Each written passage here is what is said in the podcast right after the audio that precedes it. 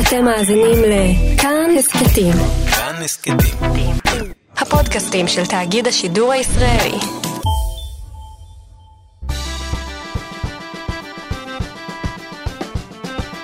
מה שקורה עם שירי לב-ארי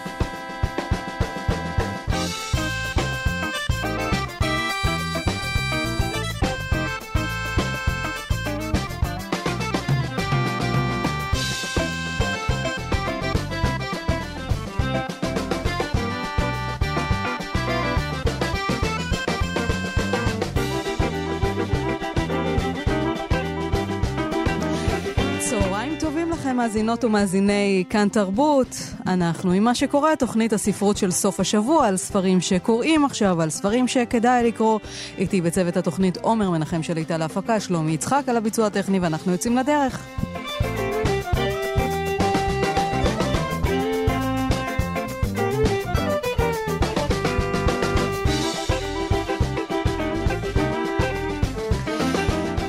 כמדי שבוע אנחנו פותחים את התוכנית במבט חטוף אל רשימות רבי המכר, שם אפשר למצוא ברשימה של סטימצקי את המטופלת השקטה, ספר מתח מעניין מאוד של אלכס מיכאילידס שהתארח כאן, הספר, לא הסופר, בשבוע שעבר.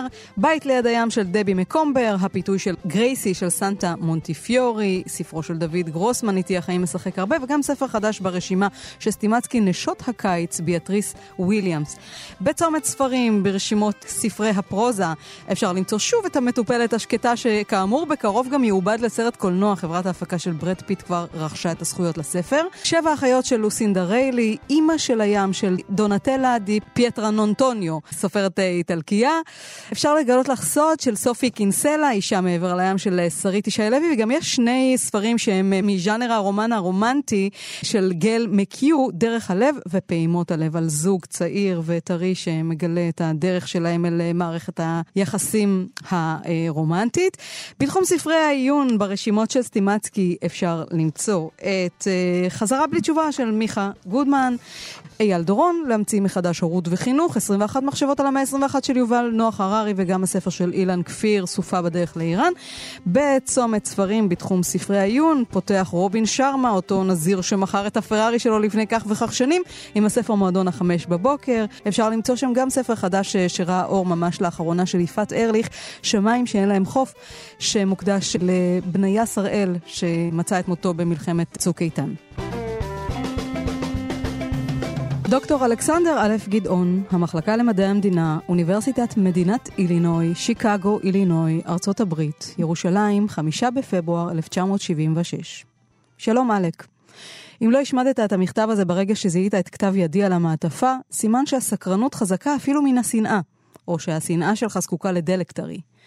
עכשיו אתה מחוויר, מהדק כמנהגך את הלסתות הזאביות שלך עד ששפתיך נעלמות פנימה, ומסתער על השורות האלה כדי למצוא מה אני רוצה ממך, מה אני מעיזה לרצות ממך, אחרי שבע שנים של שתיקה גמורה בינינו. ומה שאני רוצה הוא שתדע שבועז במצב לא טוב, שתעזור לו בדחיפות. בעלי ואני לא יכולים לעשות שום דבר, מפני שהוא ניתק כל מגע, כמוך. כך אה, נפתח הרומן קופסה שחורה של עמוס עוז, שיצא ב-1987 והיה ספר מצליח מאוד. עד היום אה, זוכרים אותו, הוא עובד לקולנוע, הוא עובד אה, לתיאטרון, ועכשיו פעם שנייה בתיאטרון, אולי שלישית אפילו, הצגה חדשה בבית לסין, קופסה שחורה, שאותה מביים חנן שניר. שלום לבמאי חנן שניר. שלום רב. אז את רומן המכתבים הזה אתה מאבד פעם שנייה להצגת כן. תיאטרון. הפעם הראשונה הייתה בהבימה ב-2003. מה השתנה מאז? האם השתנה משהו מאז? העניין הוא שבאמת הרבה לא השתנה.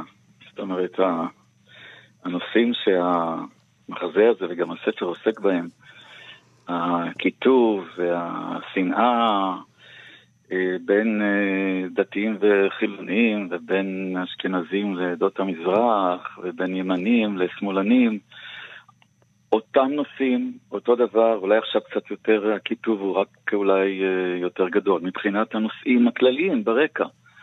הסיפור כמובן שלא השתנה, משולש אהבה שמה של אישה ושני גברים. כן. הדבר אולי הכי חשוב שהשתנה, זה כמו שאת uh, דיברת על המכתב לאלכס, שאילנה כותבת בהתחלה, ואלכס uh, בסוף המחזה מת מסרטן, אז השינוי הכי גדול הוא שעמוס עמוס מת לפני חצי שנה, וזה שינוי מאוד מאוד מהותי, אני חושב. שהוא לא יכול היה לשבת אה, בקהל השבוע ולראות את ההצגה. לא רק, לא רק. מבחינת, נגיד, האירוניה הדרמטית, עצם העניין שאנשים יודעים שכשאנחנו רואים בסוף את אלכס, שהוא בעצם בימיו האחרונים, וכותב את הצוואה שלו, ואנחנו חושבים על עמוס, בימיו האחרונים, גם מה שהוא כתב בימיו האחרונים, אז אני חושב שזה מאוד מהדהד ומרגש. זה נכון.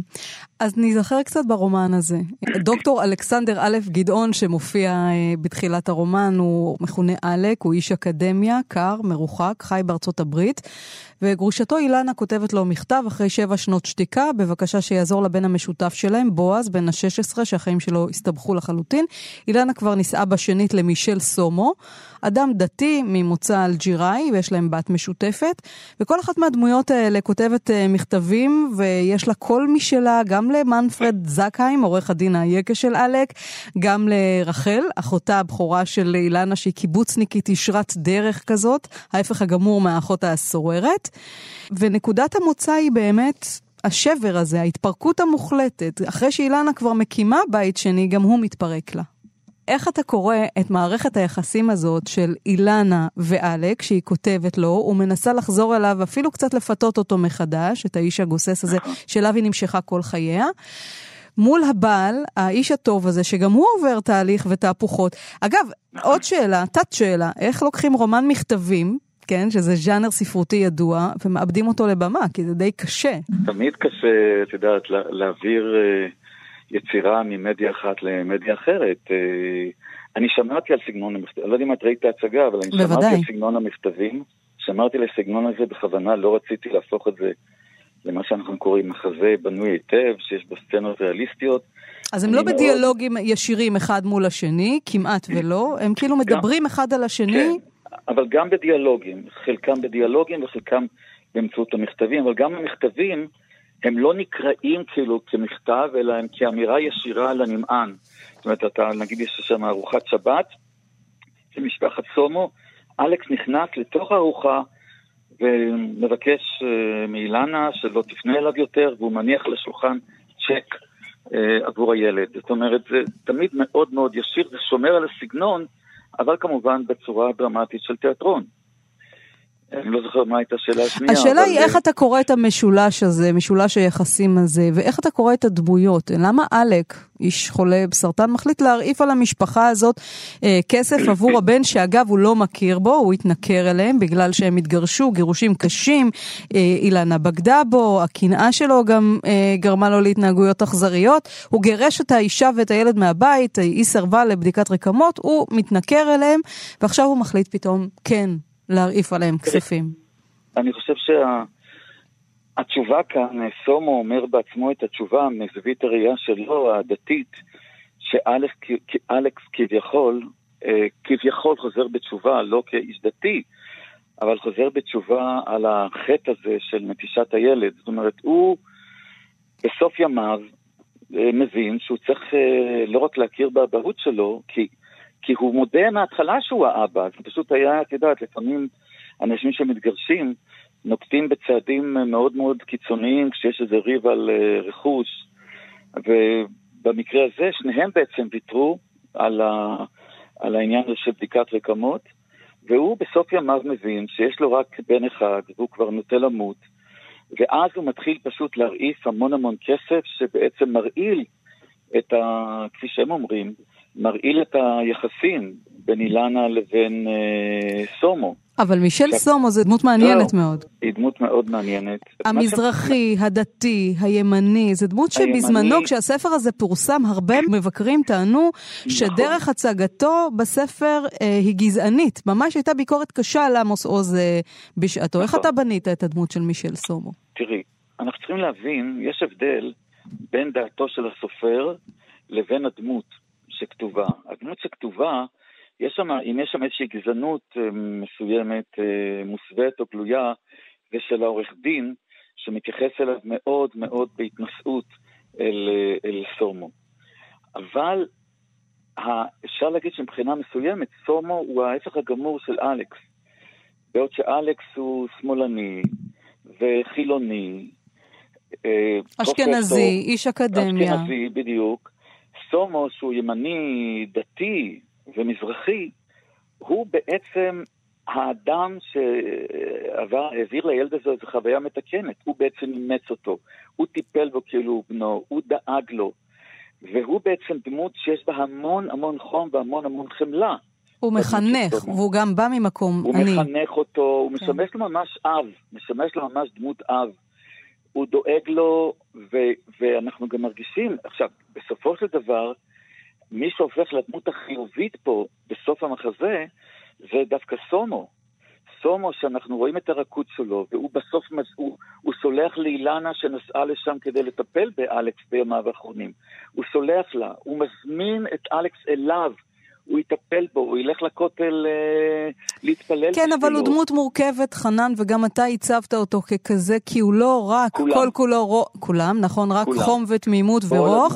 הוא עובר גם כן שינוי, הכסף הזה משחית כן. גם אותו, והוא נכון, מתחיל לשנורר נכון. מעלק כספים, נכון. לא רק בשביל בועז נכון. הילד, אלא גם נכון. בשביל כל החלומות, נכון. הוא, הוא חובר לאיזה אגודה של ימנים. אנחנו מדברים נכון. על שנת ההתרחשות של הרומן 1976, תחילת הבנייה בשטחים, אה, והוא חולם להקים בית חדש ברובע היהודי בחברון, ובשביל זה הוא צריך את הכסף של עלק.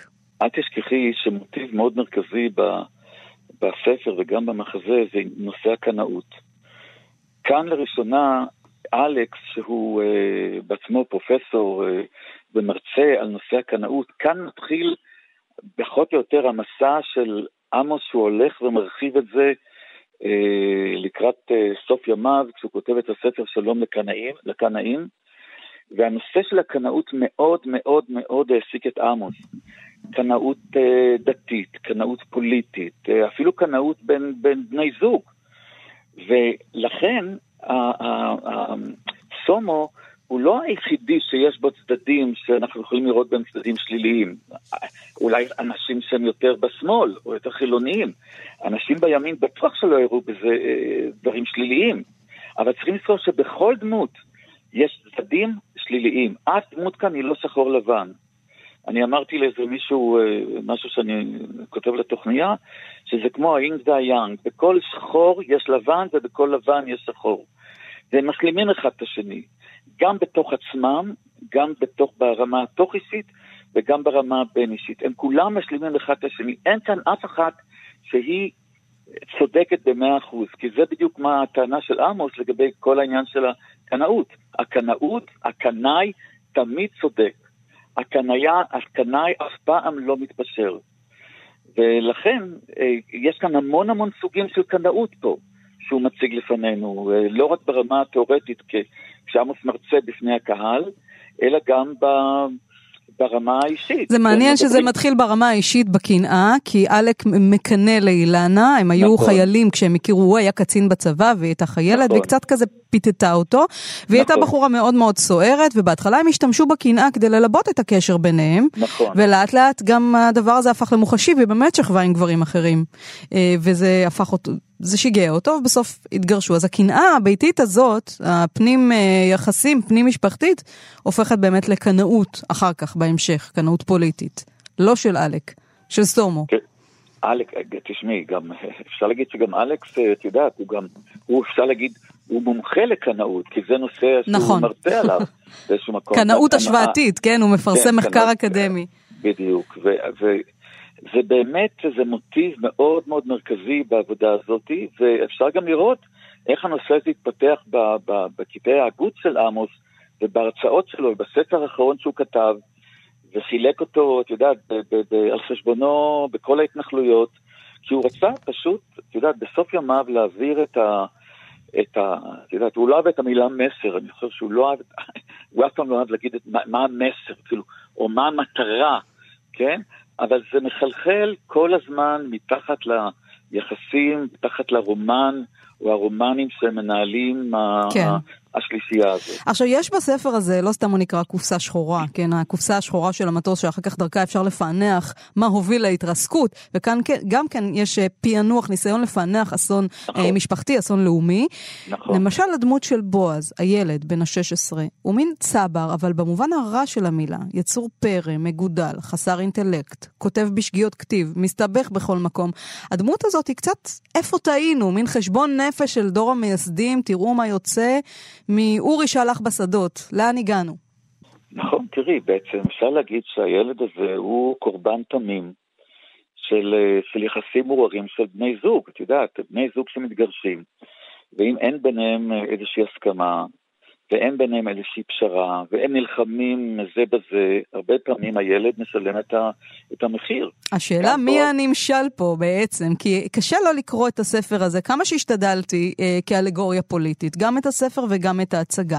אז אנחנו רואים פה את דור המייסדים של המדינה, מפא"י, ואובדן הדרך, כן, אולי אילנה ואלק מייצגים את הדור הזה. אנחנו רואים את uh, הציונות החדשה, ציונות uh, שתומכת בהתנחלויות, ציונות הימין, הציונות הדתית, שכן, אנחנו מדברים על שנת התרחשות הרומן ב-1976, ניצחון 67 אה, כבר מאחורינו, גם השבר של יום כיפור uh, מאחורינו, רגע לפני המהפך הפוליטי, תחילת ההתיישבות של גוש האמונים, ומהחשבון נפש הזה אנחנו רואים בעצם מפגש של שני עולמות, של ישראל הישנה, ואולי אפשר לקרוא לזה ישראל החדשה. חדשה?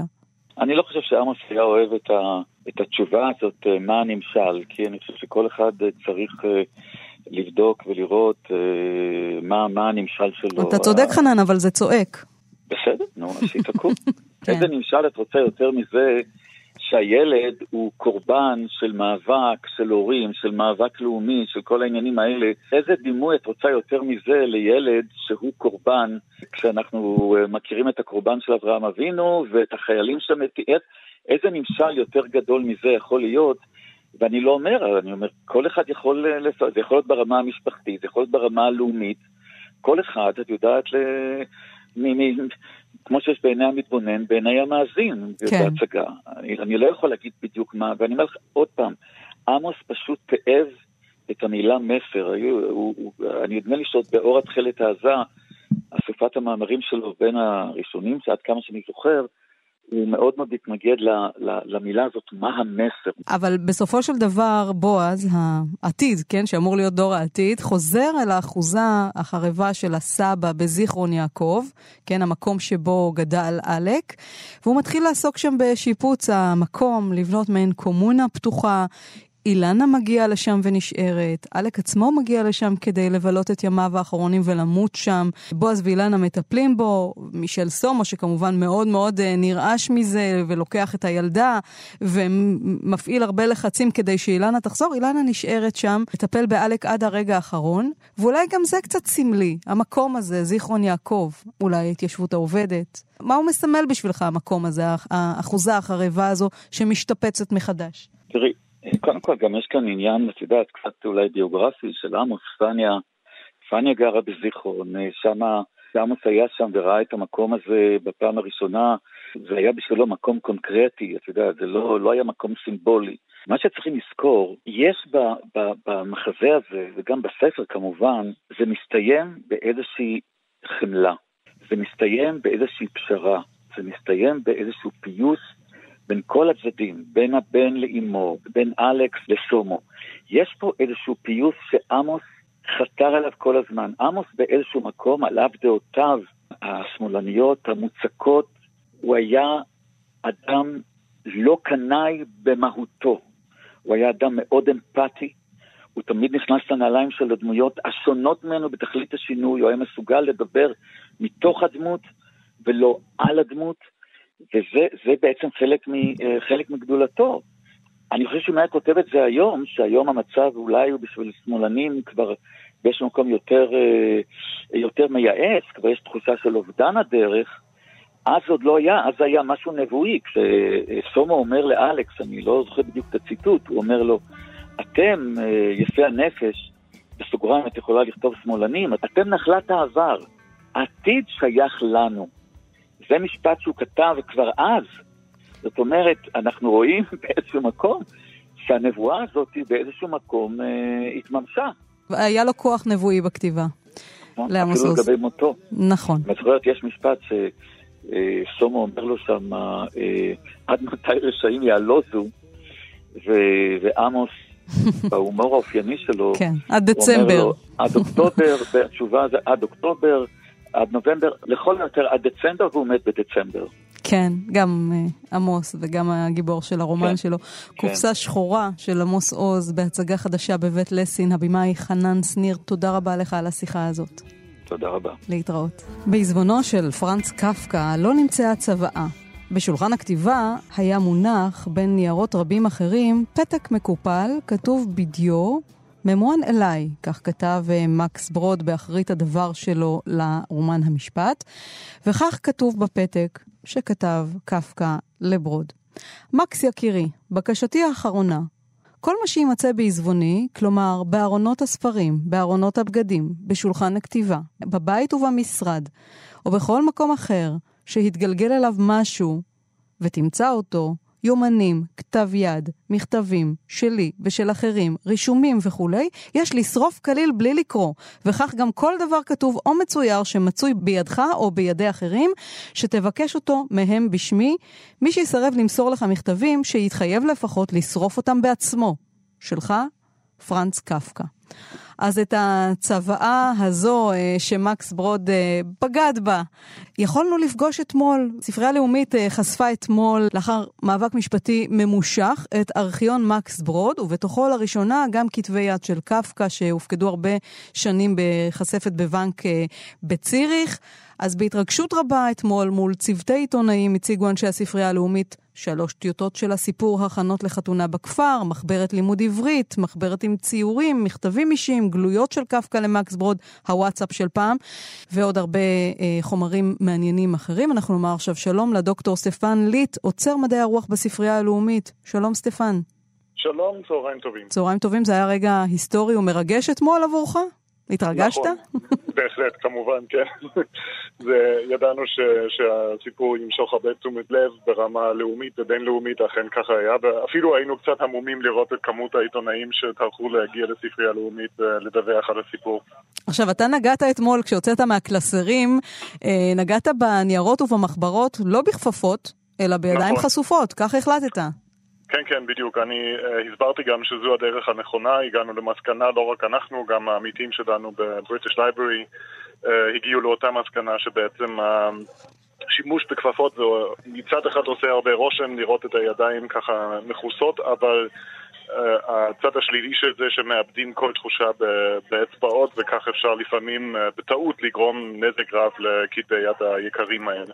אז אה, נגעת באצבעות, בדפים שבהם אה, כתב קפקא או בכתב ידו או במכונת הכתיבה. עכשיו, קפקא לא היה מרוצה מעצמו, בטח לא ככותב, והוא שכתב את עצמו הרבה, וזה דברים שיכולים נכון. באמת לשרת הרבה מאוד אה, חוקרים, שעכשיו יכולים לגשת לכתבי היד המקוריים.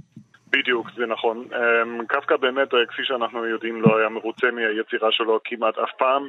הוא פרסם ממש מעט דברים במהלך חייו, וגם זה, לפי דבר, דבריו של מקס ברוד, בעצם היה אה, מוכן לשחרר רק אחרי מה שנקרא היום לחץ פיזי מתון, ולא היה משוכנע שיש לזה ערך כלשהי. וכך קרה שבאמת שלושת הרומנים הגדולים שלצערנו כתבי היד כבר לא נמצאו בכספות, אלא נמצאים היום ב Bodleian Library באוקספורד וגם במרבך, בארכיון הספרותי הגרמני.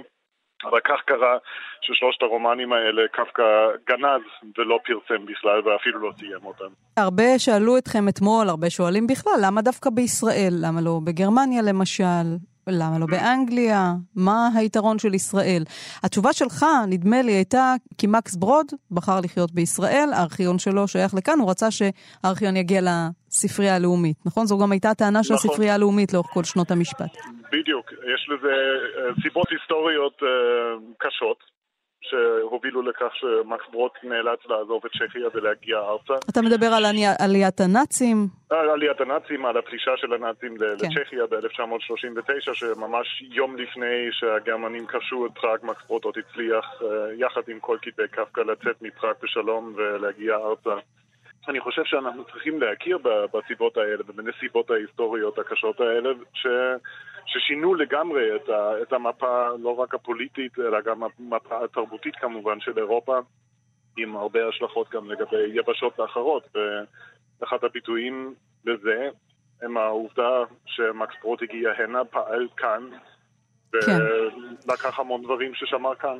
אז באמת, אחד הדברים שהצגת אתמול היה אה, שלוש טיוטות לסיפור הכנות לחתונה בכפר. זה סיפור שקפקא כתב ב-1907, ויש לו גרסאות שונות, ואפשר ללמוד מהם שקפקא צמצם בעצם את הסיפור מ-58 עמודים בגרסה הראשונה, עד לחמישה עמודים בלבד, ממש ריכז ותמצת אותו. נכון, זה נכון, ואני חושב שזה דווקא פעולה של הרבה סופרים שהם אה, נוטים לקצר את היצירות שלהם במהלך העיבודים אה, לקראת הפרסום, וקפקא התחיל יחסית מוקדם עם התהליך הזה, אבל אה, הסתבך, ואנחנו גם יודעים שזאת בעצם היצירה השנייה, היצירה הספרותית השנייה שניסה לייצר, ו...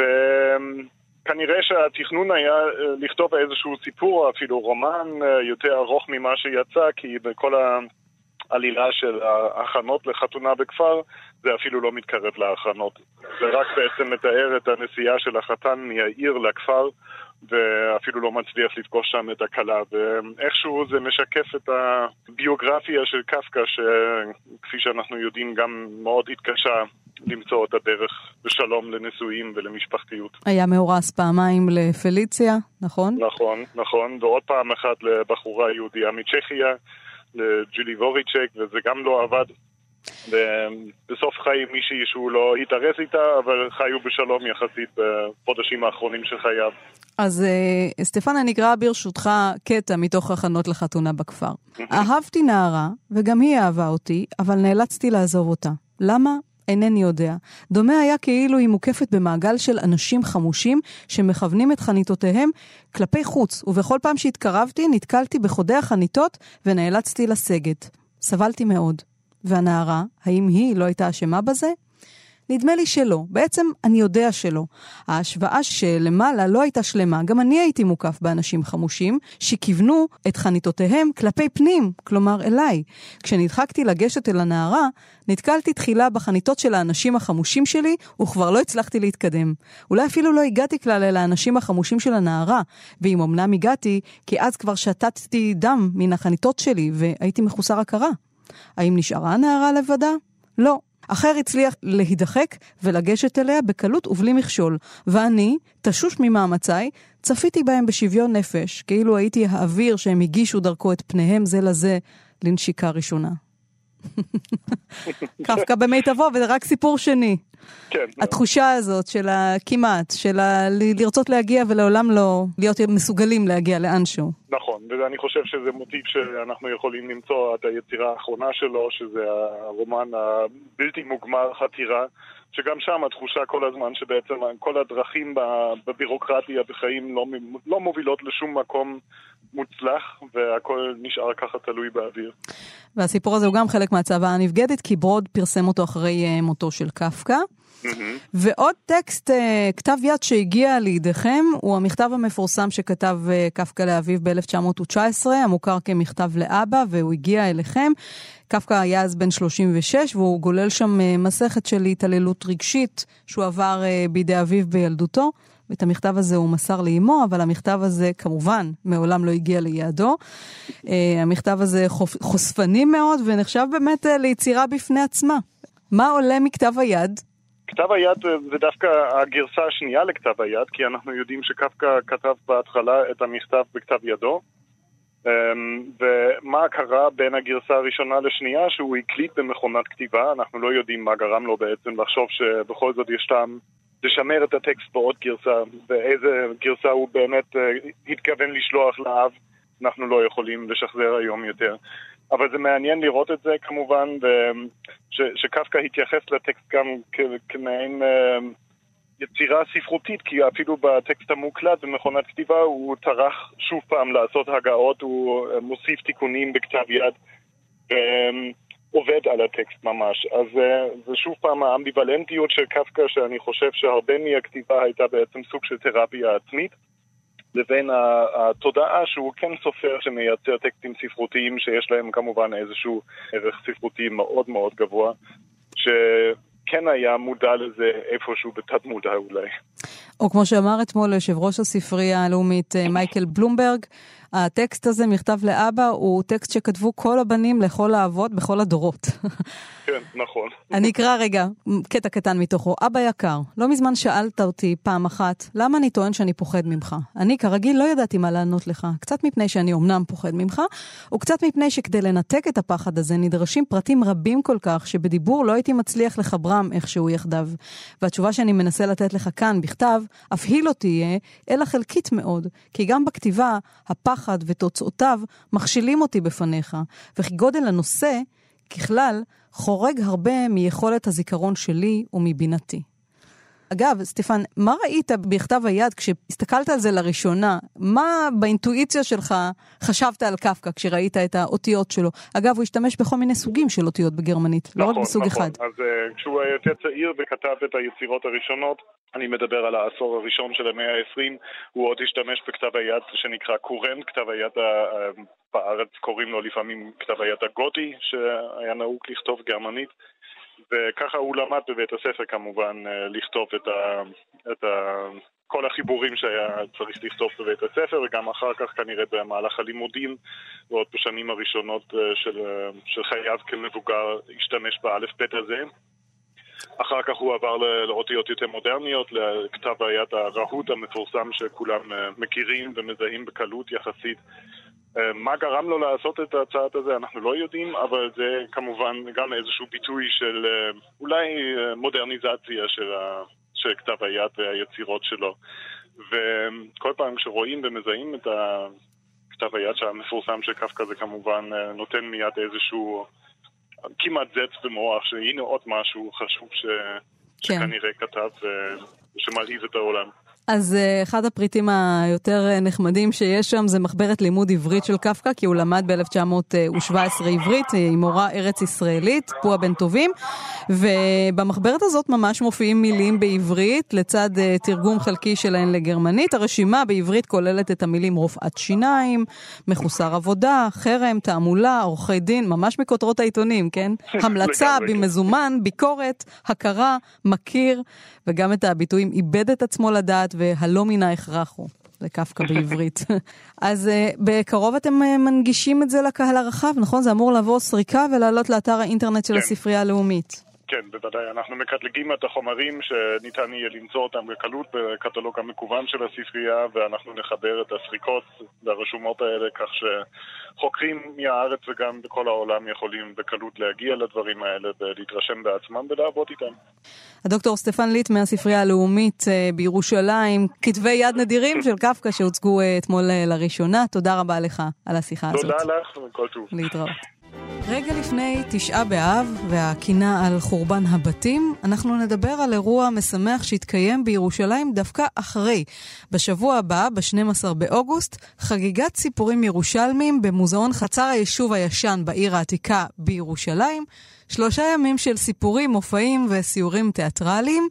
סיפורי הפרלמנט הירושלמי, ועוד uh, מספרי סיפורים כמו ג'קי לוי, דלילה שמש, וגם אחד עם שם משפחה מחייב מאוד, דביר סורמלו. שלום דביר. וברכה, ושיהיה לנו חג שמח של סיפורים ירושלמים. אמן ואמן. אז מה, זה געגוע לירושלים של פעם, של לפני הקמת המדינה? המוזיאון מוקדש באמת לחיי היהודים בעיקר, בירושלים של באמת לפני הקמת המדינה, אבל חגיגת הסיפורים הזו היא כולה ירושלים, אני אומר בהגינות, אולי לא ירושלים של היום, העיר הכי גדולה במדינה כבר הרבה מאוד שנים, אלא ירושלים של, את יודעת מה, אני אגיד, עד מלחמת ששת הימים. ירושלים שהייתה הקיבוץ הכי גדול בארץ. איך סיפר לי ירושלמי ותיק פעם? עד מלחמת ששת הימים, אה, כשכתבת מכתב לפלוני, לא היית צריך באמת לכתוב את הכתובת. מספיק שהיה שם והדבר כבר ידע למי לשים את זה בתיבה. אה, ירושלים הייתה מקום שכולם הכירו את כולם. היא הייתה עיר קטנה, עיר צנומה, עיר שנגמרה, זאת אומרת פיזית, היה לה גבול, והיית מגיע לקצה שלה וזהו, אתה לא יכול להמשיך קדימה. אבל היא אה, הייתה גם עיר מעורבת. היו בה יהודים וערבים שמעורבבים יחדיו. עד מלחמת העצמאות היו גם את הערבים, בין מלחמת העצמאות לששת הימים בעצם היו את הזיכרונות. אה, אחד הסיפורים אצלנו במשפחה מספר, אה, לסבא שלי, ככה מספרים, אני לא יכול, סבא שלי זה סורמלו הגדול, מי שקצת מכיר את ירושלים, בוודאי נתקל בשם, וגם אם הוא לא זוכר את המקור, אז אולי הוא זוכר את יוסי בנאי מלפני הרבה יותר מעשור עם הצגה שלמה שעשה עליו שובו של הסורמלו. אה, היו לו כל מיני אה, מועדונים, בתי קפה, מסעדות, ויש לנו סיפור משפחתי אה, ותיק מאוד שאומר שהייתה לו איזו מין מסעדונת בשותפות עם איש ערבי מהעיר העתיקה באזור מוסררה. מלחמת העצמאות הגיעה, המסעדה הייתה מעבר לגבול ונעלמה. והנה אחרי ששת הימים, ככה מספרים, פתאום הערבי הזה מגיע עם מעטפה, הובא שטרות של כסף, הושיט אותם לסבא שלי ואמר, הנה, זה החלק שלך מהשנים שעברו. אה, היו שותפויות והיו זיכרונות והיו שכנים וחברים שהתאחדו אחרי די הרבה שנים. היו גם מקרים אה, פחות משמחים, אבל אה, על זה אנחנו לא מדברים. אז בעצם קצת זיכרונות מחיי היישוב הישן הולכים להיות בשלושת הימים האלה. תספר, דביר, קצת על מה שהולך להיות בשלושה הימים האלה, כי זה מורכב מכל מיני סוגים של מספרי סיפורים. סיפורי הפרלמנט הירושלמי, למשל, של יהודה עצבה, שוקי בן עמי, דוד מונשיין, מה מאפיין אותם, את הסיפורים שלהם? קודם כל, אחד הדברים שצריך להבין, מי שיהיה באירוע הזה, כל אחד מהאנשים הוא למעשה אבן מאבניה של ירושלים. טיפוסים ודמויות ירושלמים באמת מרתקים. יהודה עצבה, שהוא אה, אולי המציא בהרבה מובנים את הפרלמנט הירושלמי, הוא במשך שנים ניהל אירוע שקראו לו מועדון מספרי הסיפורים הירושלמי. אה, כל חודש, אה, מוצאי שבת, היו מתכנסים מאות אנשים לשמוע סיפורים על ירושלים ולספר את הסיפורים שלהם על ירושלים. עד שבסופו של דבר הוא הוציא ספר עם אותם הסיפורים, שכותרתו 200 סיפורים ירושלמיים. אה, דודו מונשיין הוא מתווך מאוד ידוע בעיר, אבל אחד ממספרי הסיפורים המופלאים שהעיר הזו המציאה. הוא גם כתב ספרים עם סיפורים ירושלמיים. ושוקי בן עמי, תשמעי, אנשים לא יודעים את זה, הוא בכלל חצי אינדיאני. יש לו אה, משפחה... אני יודעת, אני ראיינתי אותו כשהוא הוציא ספר על העבר שלו, שוקי בן עמי. כן. אז יש לו ספר על הסיפורים האינדיאנים שלו, ויש לו ספר שנקרא מסיפורי הפרלמנט הירושלמי. הוא גם מנחה תוכנית ברדיו ירושלים בשנים האחרונות, אה, שהיא כולה פרלמנט ירושלמי. והם יפתחו את האירוע, שלושתם ביחד, במין פאנל שכל כולו ירושלים. אבל יהיה ג'קי לוי, שהוא לא ירושלמי, במקור, אבל הוא הכי ירושלמי שיש היום. זה יהיה את יצחק אלפרט, שהוא מגיע לא מהחטא והעין של ג'קי, אלא מהצד של היידיש הירושלמית, וגם היא נמצאת, ולפעמים נוטים לשכוח אותה. ויהיו סיורים ברחבי העיר, כולל טעימות, ולפחות בחלק מהם. סיורים שהם אגב, לפחות בחלקם, יודרכו ויובלו על ידי שחקנים שישחזרו את הדמויות הירושלמיות של פעם. ויהיה גם את אנוכי הקטן שיספר סיפורים בניחוח ירושלמי, אבל מה אני אגיד לך? מעלה דמעות בעיניים. דביר, אני, אני ממש מרגישה דרך הדברים שלך איזושהי נוסטלגיה לעיר של פעם, כי היום ירושלים, כמו שאתה אמרת גם בתחילת השיחה, הולכת ומשתנה. וגם אה, השפעות, אתה יודע, תל אביביות לא מעט יש על ירושלים. תראה איך השוק נראה. על זה אומרים בירושלמית, הכסדום ותל אביב. נו. אה, אז אתם עושים איזה מין מעשה הצלה אחרון של הסיפור והשפה וההוויה הירושלמית של פעם, שקשה למצוא בו נגיד היום? יותר קשה למצוא, אני מסכים, כי, כי את יודעת, יש, את מכירה, יש, יש אגודה כזאת שמדברת על העולם השטוח. אז העולם, כדור הארץ הוא עגול, אבל החיים של כולנו נעשים קצת שטוחים. הגלובליזציה מייצרת מין שפה אחידה ואולי קצת דלה. וחלק מהשפה הירושלמית שהייתה עשירה בביטויים ייחודיים לה, בכל מיני מילים שרק ירושלמים הכירו, אז אני חושב שמרבית הירושלמים עדיין מבינים על מה מדובר, אני לא בטוח שכולם מדברים באותה השפה. וכן, אנחנו מנסים ממש בקצות האצבעות להיאחז בצלילים, בניחוחות. אבל אתה יודע מה אני חושבת לעצמי? שכשיש היאחזות בנוסטלגיה, אז כנראה קצת קשה להתמודד עם דברים שהם יותר אקוטיים להתמודד איתם. עוני למשל, או פערים דתיים חילוניים, או באמת אה, פערים יהודים ערבים בתוך העיר. זאת עיר שהיא הרבה פעמים אה, נתפסת כמסוכסכת. את יודעת, פעם שאל אותי מישהו מה זה ירושלים בשבילי. והתשובה שעניתי לו, ירושלים היא כמו סלט ירקות ענקי. יש לך הכל, יש לך גם במספונים גזר עגבניות, יש לך יהודים ו, אה, ו, ו, ומוסלמים, ויש לך, אה, ויש לך, חוץ מבהיים ודרוזים יש לנו הכל. אז זה כמו סלט ענקי, אבל בלי הסלט. כי זה לא באמת מעורבב. עכשיו אני רוצה להקריא לך, דביר סורמלו, ציטוט שלך. איך שיורדים את הקסטל לכיוון תל אביב, החמצן מתקלקל ואיתו העברית. זה לא סיפור, זה מדע. אין לי שום דבר נגד תל אביב. פעמיים בשנה אני מגיע לשם, פותח זימים, שוחה לאן שצריך וחוזר לירושלים. סבא שלי אמר עליה שזו עיר שבנו בינתיים, עד שבאמת יבנו את העיר. הוא אהב גם את חיפה, היה שם פעמיים, רק שהיה סגור. אני תובעת עכשיו את עלבונה של תל אביב בשם כל הדורות. את יודעת, אני מספר סיפורים, מזמינים אותי להופיע בלא מעט מקומות, זה, זה קורה לי, ועמיתי מהחיים לפני איזה שנה, אולי קצת יותר, התקשר אליי תל אביבי נחמד, ואני הרגשתי שקצת לא נוח לו, והוא שואל אותי, תגיד, אם אני אזמין אותך, אתה תגיע גם לשפלה? אמרתי לו, אם תזמין אותי, אני אשפיל את עצמי. תל אביב זה למטה, לא יעזור כלום. אז אנחנו לא נתווכח עכשיו, אבל כן אה, נזכיר למאזיננו שיש חגיגה של סיפורים מירושלמים, פיסת נוסטלגיה במוזיאון חצר היישוב הישן בעיר העתיקה בירושלים, מה-12 באוגוסט, זה כבר אחרי צום תשעה באב. דביר סורמלו, תודה רבה לך. טוני מוריסון, הסופרת, הלכה השבוע לעולמה בגיל 88. אישה, שחורה, סופרת, כל ההגדרות שנגדן יצאה תמיד. סופרת גדולה שסיפרה את הסיפור של השחורים באמריקה, את סבלות העבדות והגזענות, ובתוך כך גם את סיפורן של נשים שחורות. זכיתי לראיין את מוריסון בביתה במנהטן ב-2004, פגשתי שם מאמה גדולה במטפחת כחולה לשיער, שישנה סיגריה אחרי סיגריה וגילתה לא מעט גינוני כוכבות, אבל דברי החוכמה שלה נחרטו עמוק. אני רוצה להשמיע לכם קטע מתוך הנאום של טוני מוריסון עם קבלת פרס נובל לספרות ב-1993. נשמע. Fiction has never been entertainment for me. It has been the work I have done for most of my adult life. I believe that one of the principal ways in which we acquire, hold, and digest information is via narrative. So I hope you will understand when the remarks I make begin with what I believe to be the first sentence of our childhood that we all remember the phrase, once upon a time. Once upon a time, there was an old woman, blind but wise. Or was it an old man?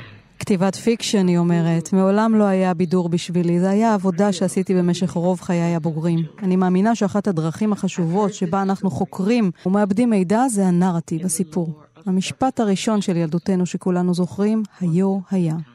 היו הייתה אישה זקנה, עיוורת, אבל חכמה. Wise. In the version I know, the woman is the daughter of slaves, black, American, and lives alone in a small house outside of town. Her reputation for wisdom is without peer and without question. Among her people, she is both the law and its transgression. The honor she is paid and the awe in which she is held reach beyond her neighborhood to places far away, to the city, where the intelligence of rural prophets is the source of much amusement. One day, the woman is visited by some young people who seem bent on disproving her clairvoyance and showing her up for the fraud they believe she is. Their plan is simple. They enter her house and ask the one question, the answer to which rides solely on her difference from them. A difference they regard as a profound disability her blindness. They stand before her, and one of them says, Old woman, I hold in my hand a bird. Tell me whether it is living or dead. She doesn't answer, and the question is repeated. Is the bird I am holding living or dead? She still doesn't answer. She's blind.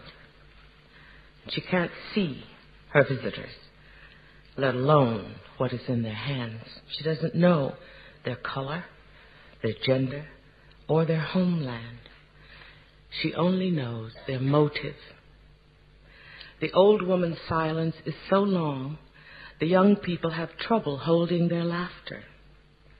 Finally, she speaks, and her voice is soft but stern. I don't know, she says. I don't know whether the bird you are holding is dead or alive. But what I do know is that it is in your hands. It is in your hands.